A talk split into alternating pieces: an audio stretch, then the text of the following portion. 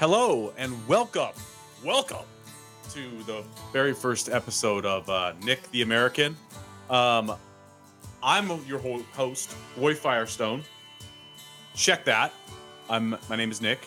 I'm not Roy Firestone. Fuck that. Um, but this is the very first episode of Nick the American, and I'm gonna get to it. Um, who the hell is Nick the American? Um, I am a passionate sports fan. I love the Denver Broncos, even though I'm from Seattle, Washington. I love the Seattle Mariners. I love the Washington Huskies. I want my fucking Sonics back. Um, I love all sports in general. I am a cult fan of the sport of boxing. Um, Larry Merchant once said, um, Nobody can kill boxing, nobody can save it. I don't know. I think he's right. Um, but nonetheless, uh, I'm a, a, super fan of the sport of boxing, and uh, slowly but surely over time, um, I'm going to share with you fights as general sports fans that you guys shouldn't miss. General sports fans should not be watching boxing all the time. You're not a cult fan.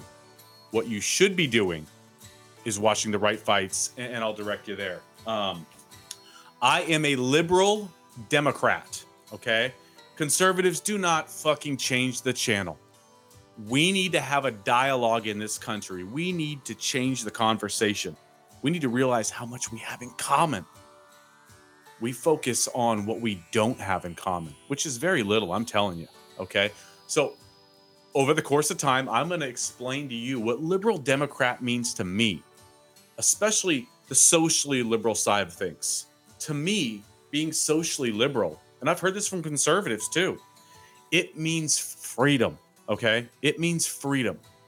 Um, I have conservatives, Republicans, nice red conservatives in my family, in my close friends group, in my business. I own my own company, okay, for about 12 years now. I work with people throughout the South. My biggest customer base is Tennessee, Alabama, Oklahoma, Florida, Georgia. And I know incredible conservatives across these states. Okay. We have so much in common. And when we sit down and have lunch or dinner, we realize how much we have in common. And the things that we're divided over are total bullshit. Most of them. And we've got so much to unpack, but over the course of so many episodes and so many shows, we will unpack it. Okay. Bear with me. We need to improve the conversation in this country. Um, I'm a father of four. I've got a wonderful wife. I've got three boys and a baby girl. She's not a baby, she's eight. Um, but it's, again, it's something that we have in common. Having kids, loving sports isn't red or blue, right? It's American and that's what we need to focus on. Okay. Um, I have a passion for electoral politics. Okay. I don't really love the day to day grind um, outside of an election cycle. Um, it's it's so bullshit. You got MSNBC and you got Fox News, everybody telling you what to believe or telling you what's important. What I like about politics is the race. Okay. Every two years, we get an election every four years we get a presidential election. Okay. I love unpacking that, right? It's fascinating to me how a Republican or a Democrat gets out of the primary, right, in a presidential race. How do they transition into a national candidate? How they get enough delegates to become the nominee. Okay. And so we're going to discuss that at nauseum. I'm I'm a little excitable Okay. I'm going to say some naughty things, and that's okay. Right. I'm going to be really hard on Republicans at times. I'm going to be hard on fucking Democrats, my own party. Right. I'm going to be hard on them. But we've got a few characters in the Republican Party that I think the Republican Party, the GOP, just needs to eliminate. Addition by subtraction. Let's just say Ronna McDaniel, right, the head of the RNC, she just gave me 10 million fucking bucks. Okay. Said, Nick, I want you to help us become a better party. Okay. I want you, I want you to help us win in November. If you can do that, Nick, says Ronna, I'll give you 25 million if we win. Total of 35 million bucks. What the fuck would you do? So I'll tell you what I would do. Slowly but surely, I will tell you what I will do. Okay? And so let's just jump into a topic. We heard Machine Gun Taylor Greene the representative from Georgia, just recently call out for a national divorce. Again, I've got Republicans in my family. I've got Republicans in my close knit friends group. I've got Republicans in my business. Boo! And Machine Gun Taylor Greene thinks it's time for a fucking divorce. National divorce is not what we should be talking about. A national truce is what we should be talking about. A national reconciliation. Okay. We're going to be real hard on people like Machine Gun Taylor Greene. Okay. Which he basically calls for sedition, right? Let's get the fuck out of the United States. We're no longer the United States of America. And her plan, right? It's good that she thought through the logistics. I think, what have we heard from her? Well, liberals won't be allowed to vote in a red state that they moved to for five years. What the fuck? Are you serious? This is a member of Congress? It's ridiculous. It's absolutely ridiculous. And so, my travels, I travel a lot, especially in the South. I'm up in the Northeast, I'm in the West.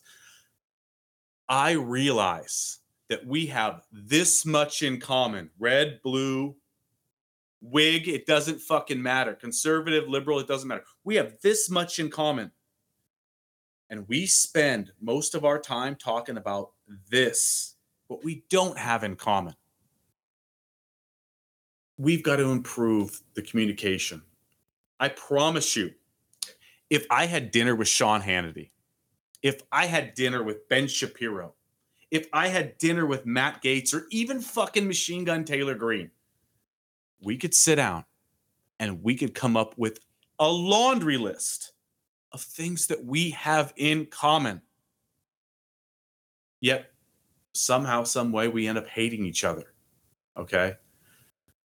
In 2000, um, Al Gore and uh, George W. Bush engaged in the closest election in the history of our country, right? Really, there was no winner and there was no loser. That's how fucking close it was in the state of Florida, right? Gore wins by half a million votes.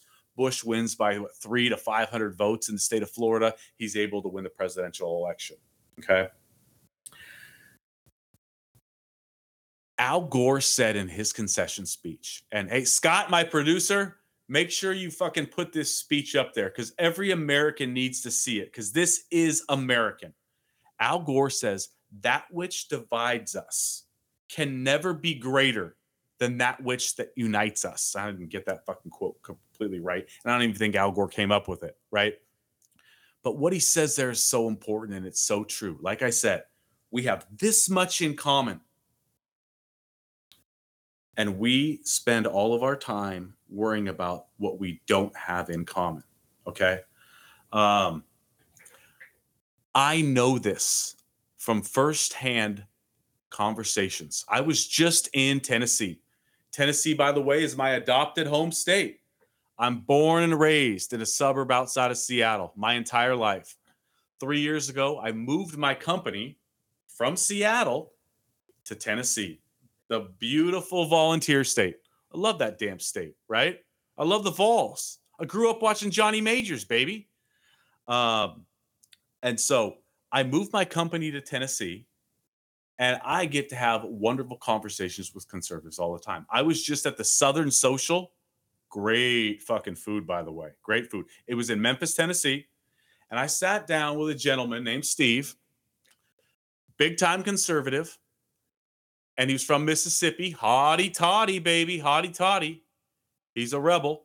Um, and we had a fantastic conversation it was clear that we had so much in common. And I told Steve, right? I said, I'm a liberal Democrat and you're supposed to be scared of me, right?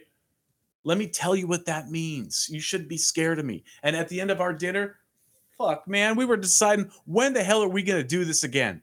We had too much fun. I have customers all throughout the Southeast, and time and time and time again, I'm reminded it's not red, it's not blue, it's not independent, whatever color that is. We're Americans, and it's important for us to realize that and take a different tone with one another, right? Maybe it just starts with us, the people, because the fucking news outlets, they can't do it right? Laura Ingraham, Tucker Carlson, Sean Hannity. Boy, guys, I'm not sure you can do it. I'm not sure my friend Rachel Maddow and MSNBC can't do it, can do it. So fucking polarizing. When we talk as Americans one on one, whether it be in our church or our business or on the sidelines of a little league baseball game, we don't need to have arguments. And I've had arguments before, right? I'm trying to take my tone down because we have got to connect differently as Americans. Okay. We just have to. And like I said, I could have dinner. Well, maybe not with Paul Gosar. Maybe, you know, like I said, there's some some Republicans that I'm going to have a, a, a, rough time with. Um, I could sit down and have dinner with Mitt Romney. Hell yes. He'd have made a he, made, he would have made a fine president. I could I would love to sit down with George W. Bush and chat with him. I'd have a beer, maybe he'd have an O'Doul's, right? Um, but the point is, we believe so many of the same things, right? Or very close to the same things. Yeah, we're from different parts of the country. We have different upbringings, right? But so many things that we have in our day to day lives, whether it be sports, whether it be family, whether it be religion, they're the same, folks. They're the same. And we need to start thinking about that. Okay. The Democrats are not trying to destroy America. The Republicans are not trying to ruin the country, right? But that's what we hear. That's what we hear. And it's total horseshit. Okay. So I'm going to unpack so many different things on this podcast. We're going to talk about conspiracy theories. We're going to talk about religion. Like I said, I love sports. You're going to get your fill. And we're going to jump everywhere. This is the only program we're going to fucking talk about abortion. And then we're going to be talking about the Denver Broncos or the Tennessee Volunteers or the Alabama Crimson Tide, right? Or the LIV and PGA golf tours, right? we're going to flip around, okay? Whether it be Kanye West or Machine Gun Taylor Greene, it doesn't matter, okay? And I'm going to hopefully consistently point out what we have in common, what we as people, as Americans, have in common. That's what Nick the American's all about. And by the way, hey, Sean Hannity, let's do lunch. I'll take you out for a Ruth Chris steak. I bet we get our fucking steaks cooked medium rare. My goodness, we have something in common, Sean. I would have never thought. So, anyways, let's get into it. What should we talk about first? Why don't we talk about the GOP presidential primary? Okay, right? Let's let let's let's let, let's unpack it a little bit. Let's give our analysis. What's going on here? What's gonna go on? Like I said, I love electoral politics. It absolutely fascinates me. Okay. And so we've got a GOP primary shaping up um, like none other, right? Now, 2016, we had Trump, obviously, China, and like 20 other GOP hopefuls. Okay. It was perfect for an outsider really a RINO. Trump calls everybody in the Republican Party. He'll call Mitch McConnell. He'll call Lindsey Graham. It doesn't fucking matter, right? If you disagree with him, you are a Republican in name only. Okay. Um, and so we had Trump, who was actually the real RINO, versus Carly Fiorina and you know Ted Cruz and Jeb Bush. Um, the more the merrier in that 2016 primary, better for Trump. I don't think he won his first state in the primary. God, three, four states in, but he was able to garner 20, 20 22%. Everybody's able, else is able to take 3%, 4%, 7%, 2%, right? Trump might have been in big trouble had it been one, two, three guys. Let's say it was Paul Ryan, Donald Trump, and Mitt Romney. He might have been in big trouble. The more the merrier, the bigger the field, the better it is for Trump. And I think that's what we're seeing a little bit right now. I mean, we've got Trump, Ron DeSantis, the governor of Florida, possibly Glenn Youngkin, the governor of Virginia. We've got Nikki Haley, uh, South Carolina, Tim Scott, um, an African American from South Carolina who's got kind of an Obama hope and change and faith mes- message, right? Which is far different than the last eight years under Trump. Um, the message has been more of like fucking Gotham City, right? Everything's doom and gloom. Um, is Brian Kemp going to run? The governor of Georgia might be damn tough to beat. Um, Chris Christie's out there, you know, saber saber rattling, whatever the hell that means. Um, is he going to run? I don't know. But if he runs, if I'm Trump, I'm begging him to run. Sure, he's going to knock Trump. If I'm Trump's people, Chris Christie, uh, Mike Pompeo, Mike Pence, please run. You guys can all siphon your two to three percent, right? Dilute the field because DeSantis is probably the one that he's most afraid of. He's the one that he's identified. Okay. Greg Abbott, governor of Texas. I don't know. Is he thinking about a potential run? Asa Hutchinson, uh, former governor of uh, Arkansas, um, kind of an anti Trump guy and coming from Arkansas. Um, that's a little bit different. Um, I know you've got Sununu from New Hampshire, who's another anti Trump guy that will siphon off not votes from Donald Trump, most likely, but from the governor of Florida, Ron DeSantis. Okay. Um, and so it's going to be very interesting um, who decides. Uh, I saw that Larry Hogan, the governor of Maryland, um, just decided not to run um, for precisely the reason that I'm kind of talking about. Um, the more the merrier for Trump. Larry Hogan understands that. Okay. Larry Hogan says, if I run, right, I'm going to siphon off a certain amount of votes and I'm going to screw the potential challenger to Donald Trump because he probably knows he's not it. You know, and it's funny. My son asked me the other day, um, "Dad, could you vote for a, a Republican? Could you vote for a Republican?" And I told him, "Sure." In 2016, John Kasich, I could have voted for, right? Larry Hogan is somebody I could consider. No, no question about it, right? I could do this. It's very rare, but I think that and I'm not asking Republicans to go vote Democratic. I'm not asking Democrats to go vote Republican. I want to improve the dialogue overall, right? But when we look at this primary lineup, and there's probably a, couple of a few more Republicans, you know, Ted Lion Ted Cruz, right? That's Trump's name for him, not mine. Um, you know, may enter the race.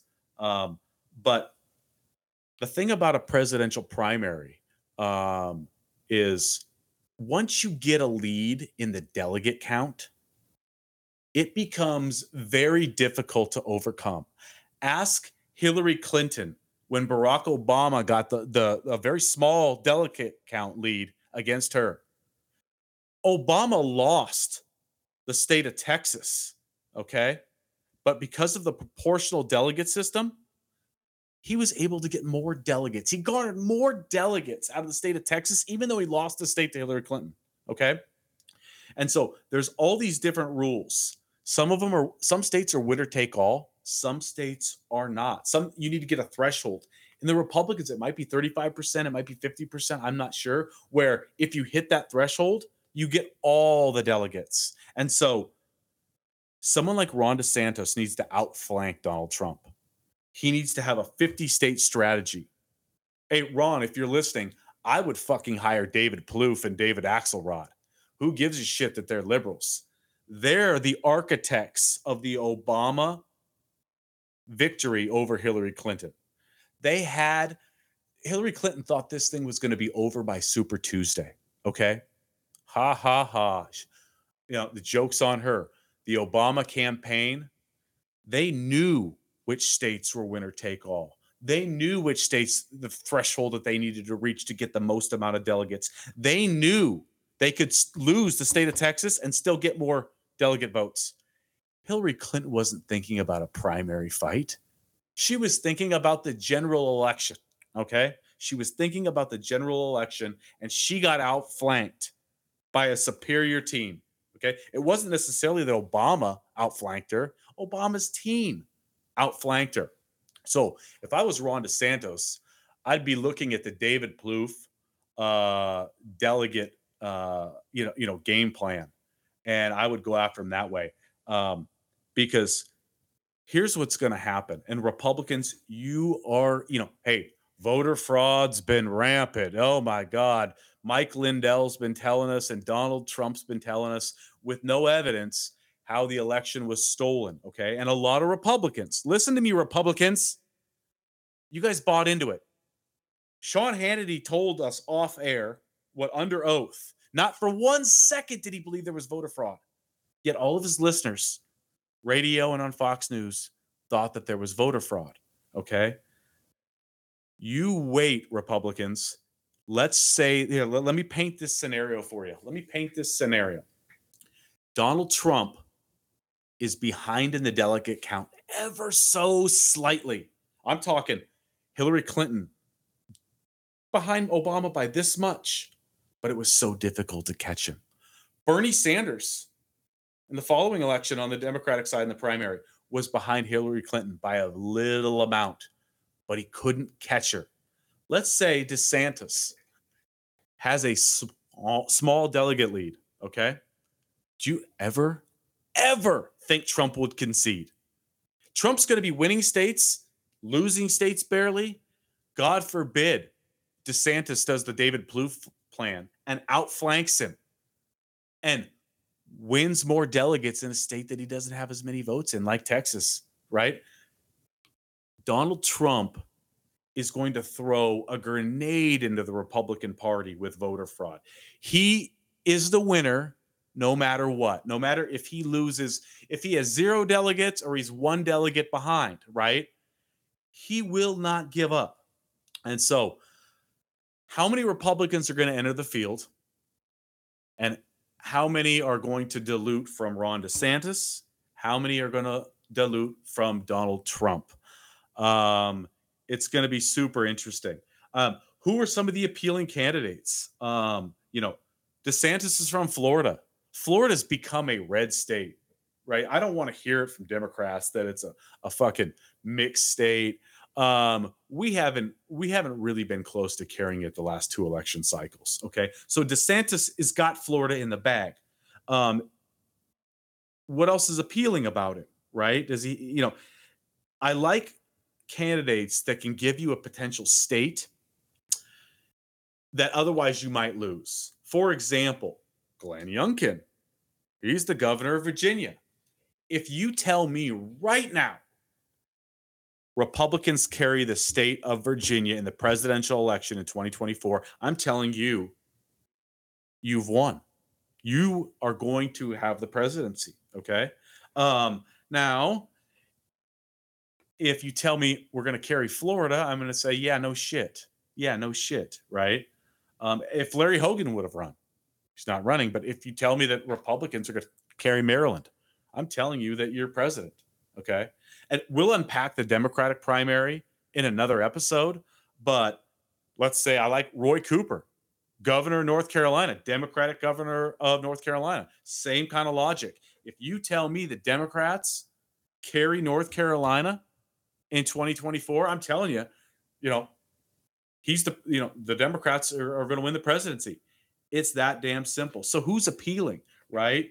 Tim Scott, South Carolina. South Carolina's yours. However, being a black dude, right? I bet you carry Georgia. I bet you carry Georgia because Tim Scott is a sane black dude. He's a good dude. He's a, sm- a smart dude, kind of the JC Watts mold, right?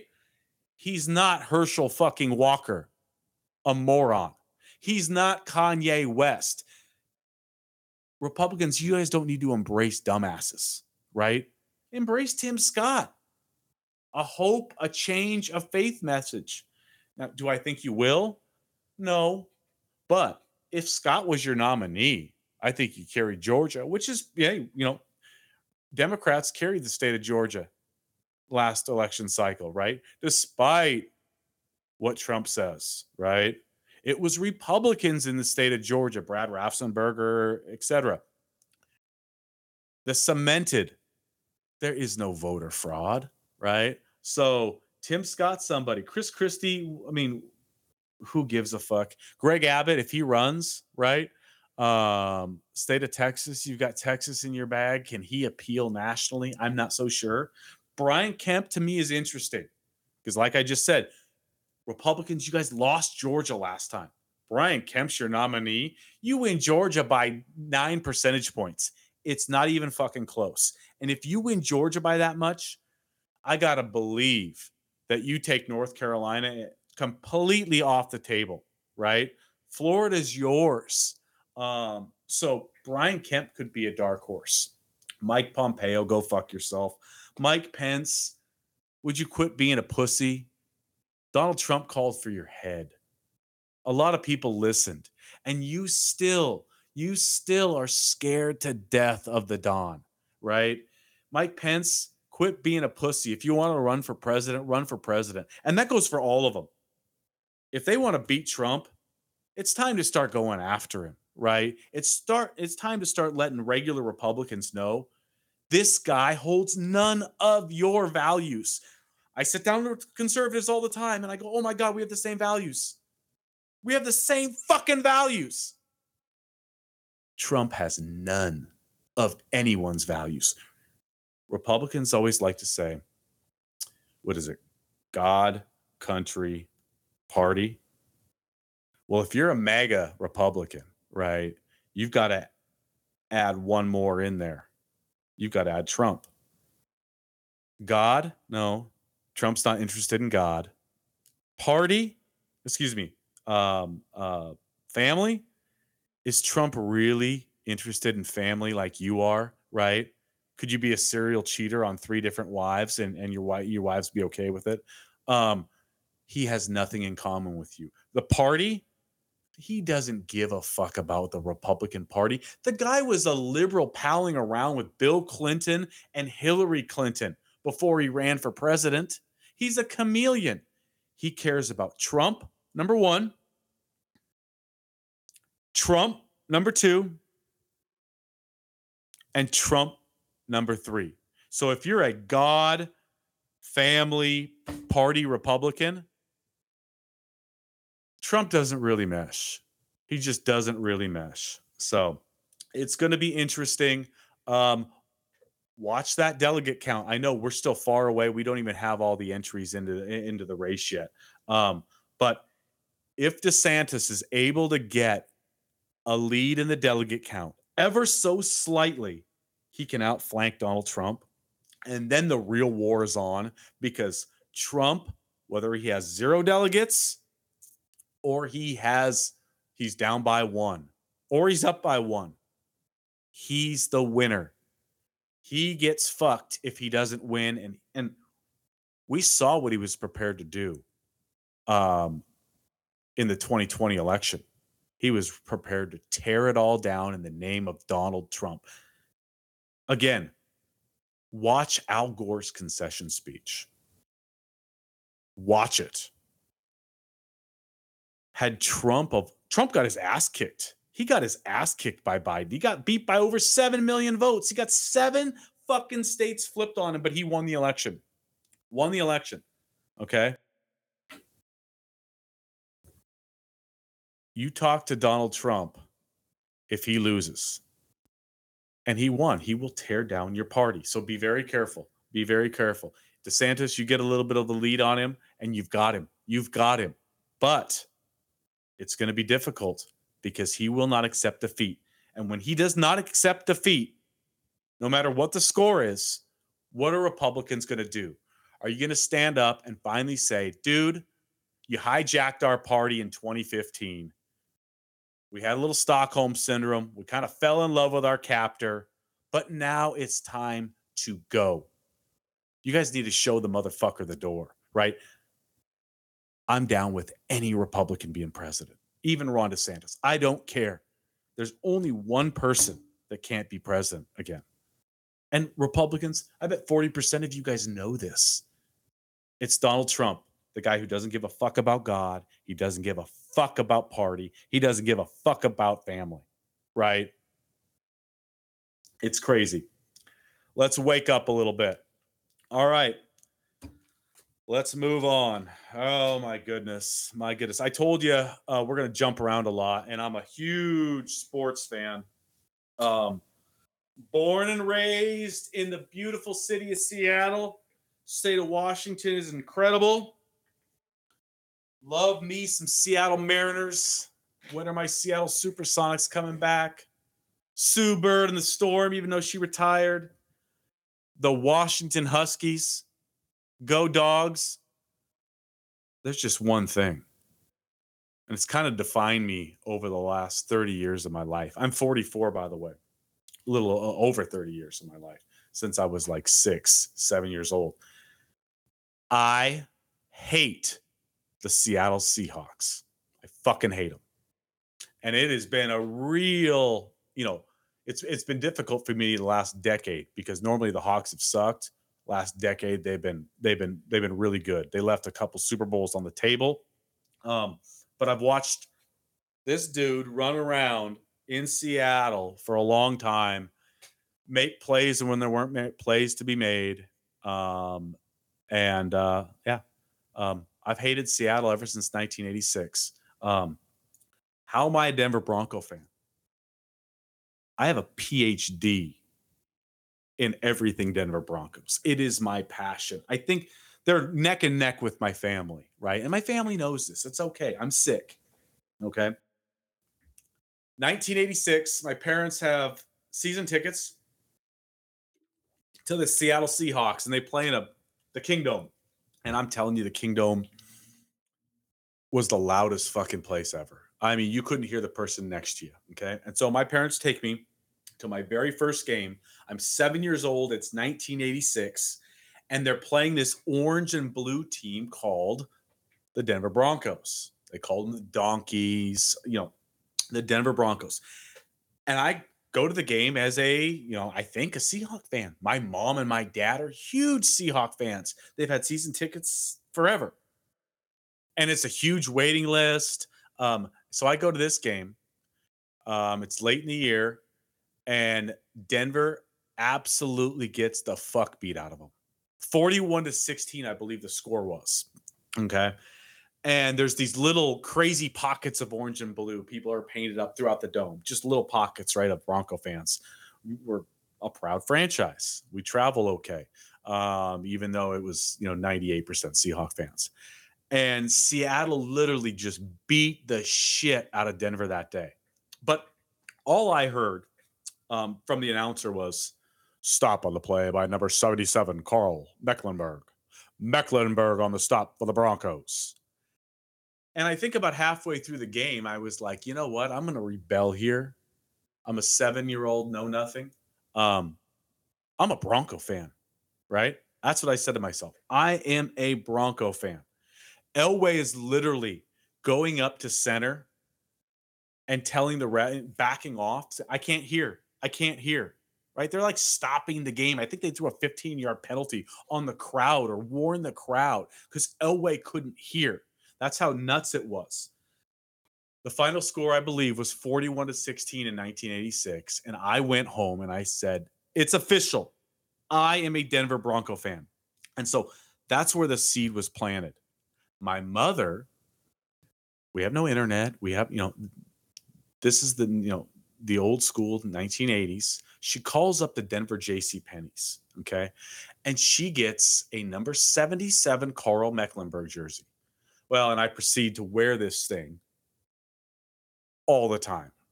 The Denver Broncos become a passion, a sick obsession for me, okay? Obviously, I didn't know who I was rooting for when I started rooting for them really, right? They had a guy named John Elway who was, you know, one of the greatest players in National Football League history. Okay. Um, and then in 86, what did they do? You had the drive against Cleveland that I got to watch on TV, right? Elway taking them from the two, scoring, hitting uh, Mark Jackson in the end zone. Touchdown, Broncos. Um, then they went to the Super Bowl. They led 10 9 and a half against the fucking Giants. Ended up losing what 39 to 20. Phil Simms went fucking crazy in the second half. Um, and then they went, they were in the Super Bowl at three or four years, right? We had the Giants. Um, we're up 10 nothing against the Redskins and fucked that one away. And then we had to play the the 49ers, which was really the greatest show on turf that year. Um, in the Superdome and got beat 55 fucking 10. So that's my Bronco love started there and it became a crazy obsession. The Seahawks were in the AFC West, me growing up. So I got to see my Broncos once a year in the Kingdome, right? I used to go paint my fucking body at some of these games, right? Absolutely nuts. So we fast forward. Again, I've got a PhD in everything Denver Bronco. Okay. This is last year. I'm on a Zoom call because I have jury duty. Okay. And the judge is asking us questions, or the attorneys are asking us questions. And I've got my computer screens up because I'm trying to do some work. Right. Um, and all of a sudden, I get a text from one of my friends saying, Russell Wilson to Denver? You know, question mark, question mark, question mark right? This is right when we're supposed to get Aaron Rodgers. And the Aaron Rodgers news had dumped that morning that he was staying in Green Bay. Denver's not getting him. We'd hired fucking Nathan Hackett just so we could get Aaron Rodgers. So I was kind of down in the dumps as I'm hopefully not going to be picked for jury duty. Who the hell wants to get picked for jury duty? Um, and I get a text from a friend. And then I get another one. And I'm like, holy shit, this could be real. And I'm looking on the internet while I'm on this Zoom call and I see breaking news Russell Wilson has become a Denver Bronco. I started squirming, I made some noise, and the judge says something to the effect of Juror number 89, you need to be polite and respectful and not be speaking. Oh, shit. Right? I'm like, doesn't she know? Russell Wilson? Seattle's Russell Wilson, the greatest quarterback in Seahawk franchise history, has just become a part of my team. Oh my God, this is too good to be true. This is too good to be true. I was elated. I was elated. I think a lot of Seahawk fans were crushed. Well, we hadn't had excitement in Denver. We haven't made the playoffs in, uh, since 2015 when we won the Super Bowl. So this was the most exciting Bronco football had been in several, several years. We had our preseason games sold out, right? Not, the, I mean, everybody in the seats. I don't just mean sold out. We're always sold out. Everyone in the seats. People were so fucking fired up for Bronco football. We had number three, right? We had a good defense. We had receivers, right? We had a running back named Javonte Williams. And this little fucker ruined everything. Russell Wilson took one of the proudest franchises in the NFL, one of the most passionate fans in Nick that you could find. And by week six or seven, he did the worst thing you could do. He made me not care. He made Bronco fans not care the football that we were playing was so fucking pathetic. It wasn't watchable. For the first time in my life, I, I had a tough time watching our offense not score and not score and not score. Okay. It was, it, it, it, I, I can't even put into words what last season was like. Okay and then everything comes out about what a douchebag Russ is. And we always knew he was douchey in Seattle. He was kind of a, a, a nerd, but calling Seahawk audibles, bringing in fucking Jake Heaps, his personal quarterback coach. Um, I don't know the truth. Is he approachable? Is he not? Is he a prima donna? Is he not? The only thing I know is he ruined Bronco football last year. And so he's got an opportunity. He got the coach he wanted. Uh, my hope is that Nathaniel Hackett was was just so damn dumb. He was so bad, um, just malpractice. Hopefully, um, that someone a pro like Sean Payton can turn it around.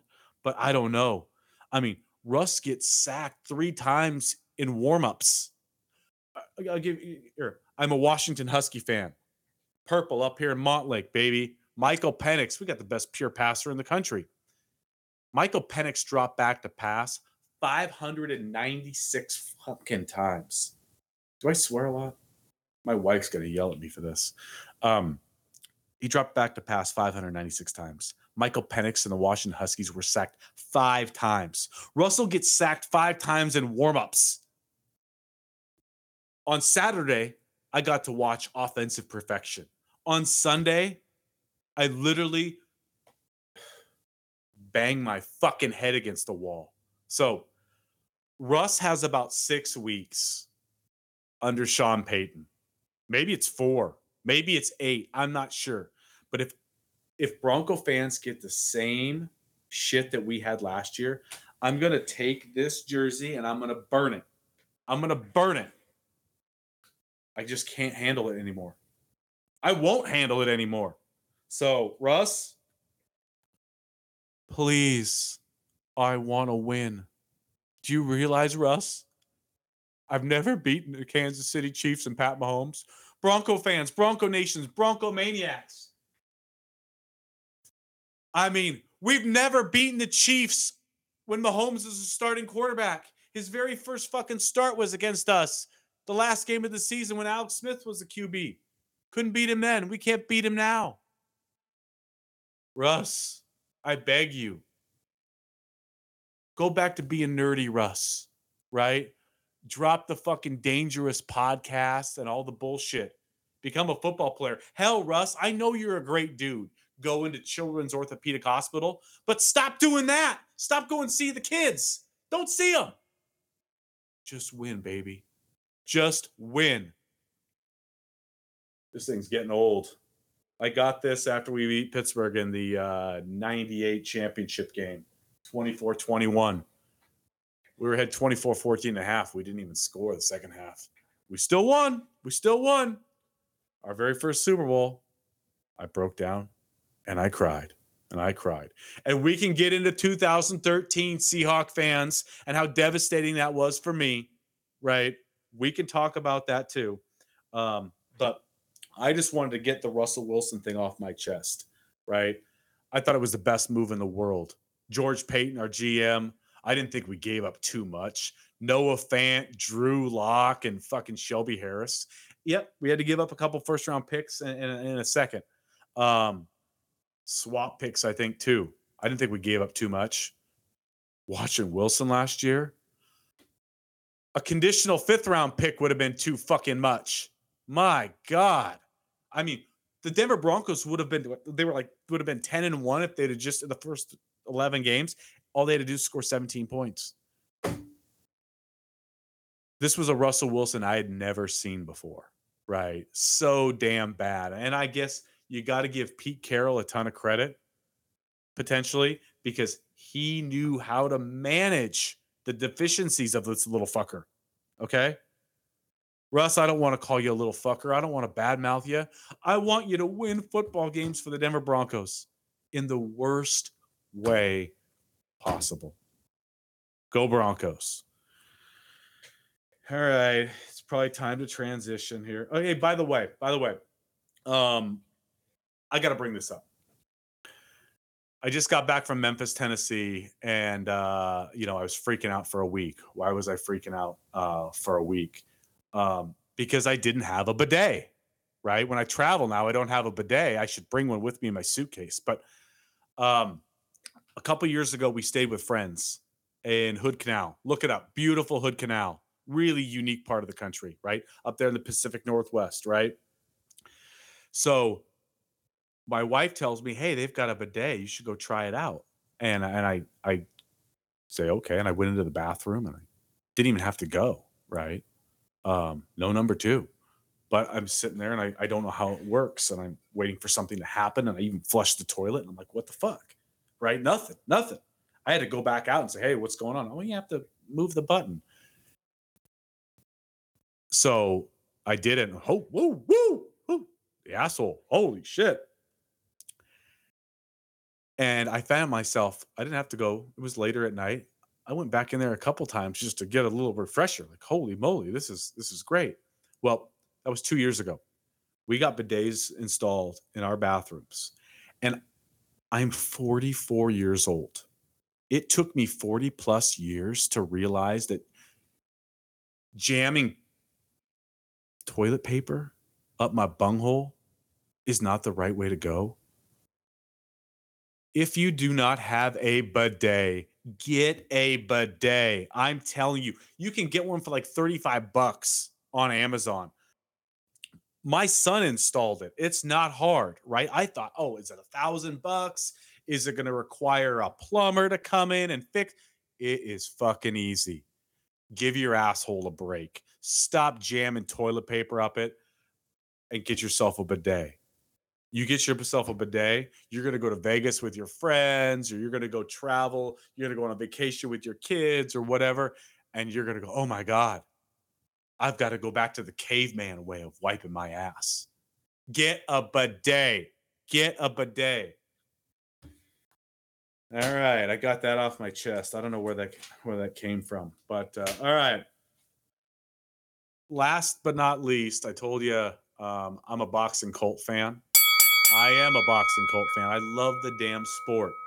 And I got to tell you a quick story. All right, I've got four kids. My oldest um, is a is a wrestler. He likes to fight. Okay, and um, this was a few years, uh, like four years ago. I think now, maybe three years ago. I'm not sure. Um, this was before COVID. Um, I took him to down. I, I, took him um, downtown to uh, a boxing gym, and he was in his wrestling season at the time. But and some of his other wrestling buddies had been doing some boxing. So I took him to this boxing gym, um, the Azteca gym in Renton, Washington.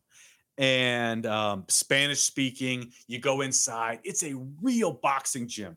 Um, and you know i'm getting pricing and, and looking things up and and talking to some of the people um and uh, i'm like all right well you know this this sounds good all right we'll get him signed up after wrestling season and so wrestling season's over and i'm going to go get him signed up and my wife says well there's this new boxing gym across the street you got to check it out it's called benavidez boxing and we have a guy in in in town that's a fame that's a, a, baseball coach for a local high school. He does select baseball, and his last name is Benavides. And I'm I tell my wife, I'm like, honey, I don't want to do some Tae Bo shit. Carter wants to fight. He wants to learn to fight. He wants to prepare to fight another kid. This Azteca gym, that's what they do. And she says, Go check it out. It might be cheaper. Just check it out. And I'm like, Okay, fine, fine. So me and my son walk into this gym, boxing gym across the street from Azteca Boxing Gym. And there's a a lady named Daisy who comes out to the front and um, you can kind of gander toward the back of the gym. It's a long, narrow gym. And Daisy uh, comes up and she, you know, greets us and she's talking a mile a minute, giving us pricing, um, you know, monthly rate versus if you, you know, d- different scenarios that we could we could go with. Okay, gorgeous woman, by the way. This I should have been staring at her, right? Me, my son, Daisy. Um, and I looked down at the end of the boxing gym and I was like, geez, you guys have what a cryobaric chamber? Uh, and she turned, oh yes, we're a serious fighting family. I'm like, wow, that's okay, that's interesting.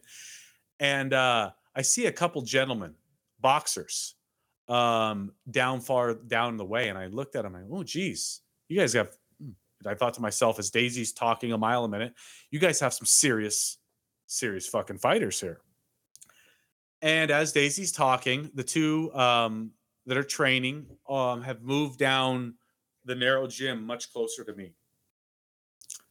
And as Daisy's talking, I'm not staring at Daisy, which I, you know, I probably should have been, right? My son was there. I had to be polite.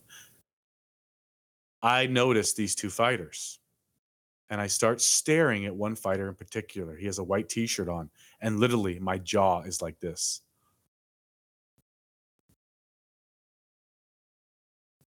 And I said, Excuse me, miss? Yes. Who, who, who who's the gentleman in the, the white t shirt? She looks, looks back and she goes, Oh, that's David. And I said, David? David Benavidez? She goes, Yeah, yeah, Do you know him? That's David fucking Benavidez. That's what I said. What the fuck is David Benavidez doing in Renton? That's what I said. David Benavidez, the super middleweight champion of the world, and he's been stripped a couple times, undefeated, one of the best young fighters in the sport, is training in my hometown. I literally couldn't fucking talk. What the fuck is David Benavidez doing in Renton? Okay. It was like a dream come true, right? For this cult boxing fan. Okay. And so I bring it up because David's got the biggest fight in his career coming up on March 25th against Caleb Plant. And this is a fight that casual sports fans want to watch. There's so many fights that are boring. It's it's hardcore sweet science, hit and not get hit. It doesn't have the action of UFC sometimes. Mike Tyson just nicknamed David Benavidez the Mexican monster, okay? He comes at you like a fucking snowball, okay? And he's fighting Caleb Plant. Caleb Plant's only loss is to Canelo Alvarez, and this is March 25th. Watch this fight. Get some friends together. I'm telling you, this podcast is the home of David Benavidez, the Mexican monster. And when you see him fight, you'll know why. When you see him fight, you won't miss another fight. Mexicans, they carry the sport of boxing in a lot of ways. Listen to me, Mexicans you guys have Erik Morales and Julio Cesar Chavez and Marco Antonio Barrera and Canelo Alvarez. A lot of these guys are smaller weights. You got a big ass Mexican from Phoenix, Arizona originally, speaks fluent, beautiful Spanish along with English. You've got a fighter that's big and loves to beat the shit out of people. Okay? Support this dude. March 25th. And maybe, you know, one day we'll have David on this show because nobody loves him more than me. And he will talk boxing with you, right? He he knows past and present fighters. Um, he's really a joy to talk to. And I, Jose Senior, his father, invited me into training camp right before COVID hit. Okay, I took my two oldest boys out of school. Okay, we went to the training camp and we watched David spar you know, six guys, seven, eight guys in 12 rounds. David got off, got out of the ring. He went and got on a bike and started riding the uh, a bike. Um, he got off that bike to come take a picture with my two boys. Right? Didn't have to do that. And boxers in general are very approachable. Right? They're very approachable. You'll you'll find that anybody who who who asks to take a picture or get an autograph from a fighter more times than not, you know, they find out, my goodness, this was so much, they were so much more approachable than someone from the NFL or, the, or Major League Baseball or something like that. So, March 25th, Caleb Plant, David Benavidez. Um, don't miss it. Don't miss it. It's on pay per view. I don't like pay per view any more than you do, but uh, uh, don't miss it. And by the way, hey, Saudi Boxing Federation, Saudi, hey, Saudi Arabia, are you listening to me?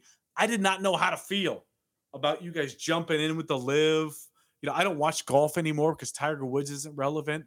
Um, but you jumped into golf and you had the PGA Tour to contend with.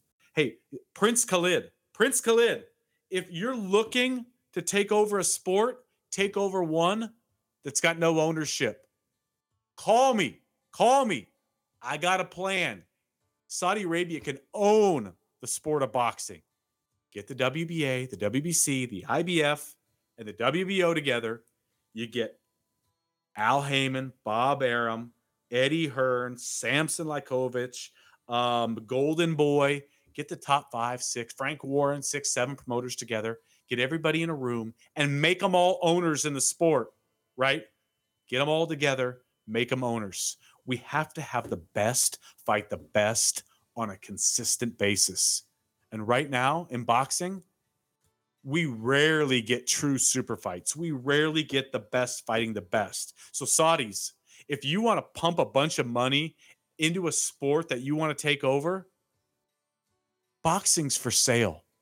It's for sale. So, Prince Khalid, I love your passion. He loves Mike Tyson. Um, you guys have had what Usyk Joshua there uh, in, in Riyadh. You had uh, Ruiz Joshua in Riyadh. Um, you could have so much more. You could literally turn. At one point, boxing was America's pastime, 1900, right? Turn of the century. It's never going to be that again. But if we have the best fight the best, and we right now, what, what we have in boxing is if you don't have the number one and number two guys at, at a weight as a promoter, then then then that fight's never going to be made, and that's just as simple as that. Saudis, um, open up your wallets and bring people in. Don't be a dipshit like Eddie Hearn walking around telling everybody you're going to take over the sport with a billion dollar fund and then overpay guys and not sign a tenth of the fighters that you said you were going to sign. Everybody's got to work together. Make everybody an owner in this sport. Let's get insurance and a pension plan for fighters who stay in the top 15 in the world for five years.